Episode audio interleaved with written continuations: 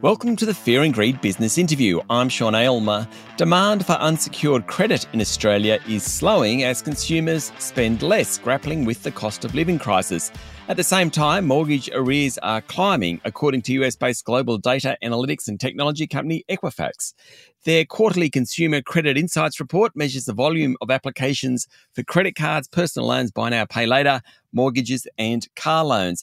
Melanie Cochrane is the Australia New Zealand Chief Executive Officer and Group Managing Director at Equifax. Mel, welcome to Fear and Greed. Thank you. Thanks for having me. Before we get into the data, these sorts of partial indicators, dare I say, are incredibly important, aren't they? Because they're actually really giving a great insight into the economy well before official statistics or the Reserve Bank necessarily comes out and gives their data. Yes, that's right. It's really interesting. Some of these are kind of leading indicators. So often the sign for credit application occurs early as people are making plans and decisions. So we did see for Q2 that for unsecured lending credit, so things like credit cards, uh, buy now, pay later, personal loans, we saw that those have slowed down. In fact, credit card growth was around 20% applications, around 20% growth last quarter. They're down to about 6%. And for buy now, pay later and personal loans, we actually saw those uh, in decline in terms of demand for credit.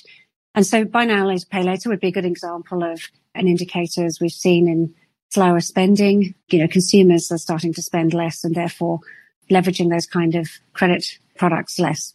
Okay, so if we just take, so we'll go on to buy now, pay later, then we might talk about credit cards because I'm interested that there is still growth in the credit card sector. So, buy now, pay later, we haven't actually had new legislation across that sector. So, I would imagine a lot of the players in that market are keen to sign up merchants and sign up customers. But th- that's a really, I mean, that's like a 25% odd drop during the quarter, wasn't it? That's right. And as I said, at the moment, you pointed out the regulation uh, not all buy now pay later providers provide all of that, and that's certainly from from the data that we've seen. So many companies do check for uh, a credit check before they initiate a buy now pay later account. So that's an indication of new accounts being set up in buy now pay later, not necessarily directly those that are already existing and people that might be spending on existing accounts. So there's a bit of a pattern there. I think personal loan is a really interesting one where it's down about 6%. And we are seeing though that the average limit for a personal loan is increasing. So that's a sign that people are using personal loans for more debt consolidation where they're actually uh, seeking higher limits. And we've seen that too in credit cards where the average limit for a new account is actually increasing. Okay, so let's jump into credit cards. Applications were up 6% uh, June quarter vis a vis a year earlier people, uh, this is my ignorance. I haven't actually used a credit card for many, many years. I use a debit card only, but it sort of just struck me that of all the unsecured uh, consumer credit applications, it's credit cards that are growing most. Why is that? Well, we saw at the back end and sort of post COVID return to travel. So people do like to have credit cards for traveling and, and for holidays. So we, we saw a big lift in credit card applications in the back end of last year. And then also as people are turning to credit cards, you know, particularly with cost of living pressures and having access to other forms of credit, you know, for bigger purchases, then certainly that's where, you know, people will turn to credit card where they do want to extend terms, revolve those payments. Is there a sense of ageism in this as well, in as much as a buy now, pay later product is probably used more by younger folk and uh, credit cards are used by older folk, or is that just ignorant? Uh, there's probably some trends there for sure on, on buy now, pay later, but credit cards tend to be, uh, yeah, more broader. But certainly what we haven't seen, and a good indication is that the credit quality hasn't declined on credit card applications. So that means that people who are applying for credit are not just applying for them as a last resort. They, they do have good credit scores today, but they may well be planning for future expenses or seeing the pressure of cost of living that, you know, they're looking for additional forms of credit to pay for some of those larger purchases or just to ensure that they have, you know, adequate access if they need it. Stay with me, Mel. We'll be back in a minute.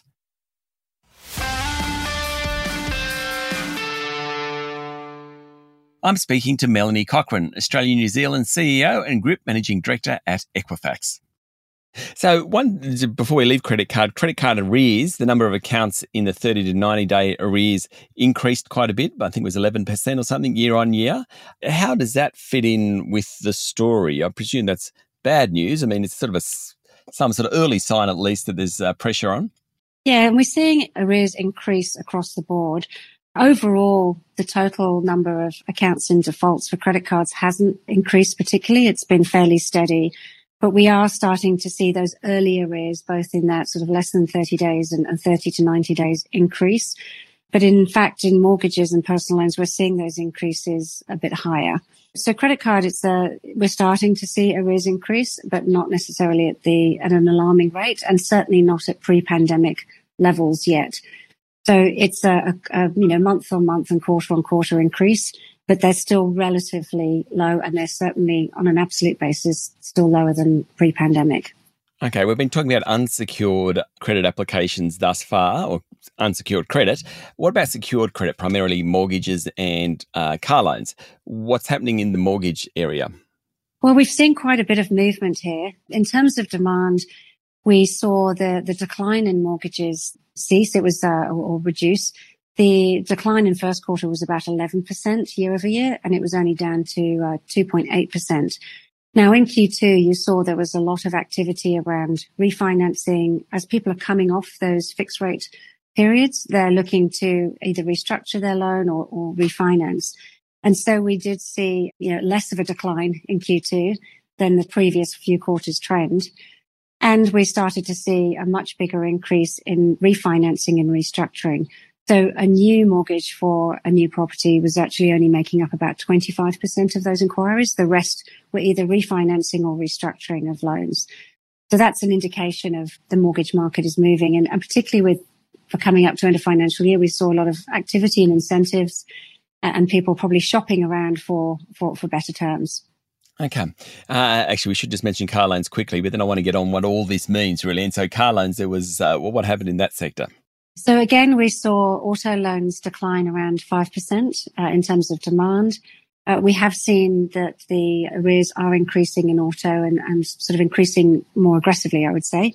So we're seeing personal loans and auto uh, arrears in, are sort of on the increase more, more rapidly. But overall, sort of in line with the general trends of, of less demand for credit, which is, I'm sure, a reflection of the auto sector as well. Okay, so Mel Cochrane, CEO of Equifax, putting all this together, what does it say about the next three, six, nine, 12 months? Well, we're seeing, first of all, yes, arrears are on the increase, and we're seeing those early arrears roll forward. So, you know, I mentioned earlier the, the sort of under 30 days and then, then 30 to 90, we're seeing that increase. So you would anticipate that we would start to see defaults increase, you know, as, as they continue to flow forward. But what we are seeing is a lot more proactive engagement and, and, intervention, I would say. There's been a lot more education around reaching out to your lender or particularly for mortgages, reaching out to the provider to work out alternative arrangements. So we're not seeing hardship, particularly financial stresses increasing as you see that through arrears, but we're not seeing a particularly, you know, big uptick or movement in, in those accounts going into hardship. And so that's an indication of not as many going into default because lenders are being much more proactive in working with their customers on, you know, how to manage through, you know, any sort of financial stress that they may be, may be experiencing. So, so for me, what we're seeing is yes, we're going to see continued trend on arrears that will increase defaults over time, but we're still not back to pre-pandemic levels. And I don't think we'll reach that for, you know, for some quarters. Okay, Equifax compiles data like this from right around the world. How does Australia compare to other markets? I suppose the US being the obvious one. Well, we similar trends. So cost of living, interest rate rises is the same across the board, but there's some quite big structural changes in the US, and they have much longer fixed rate periods than we, than we have in Australia.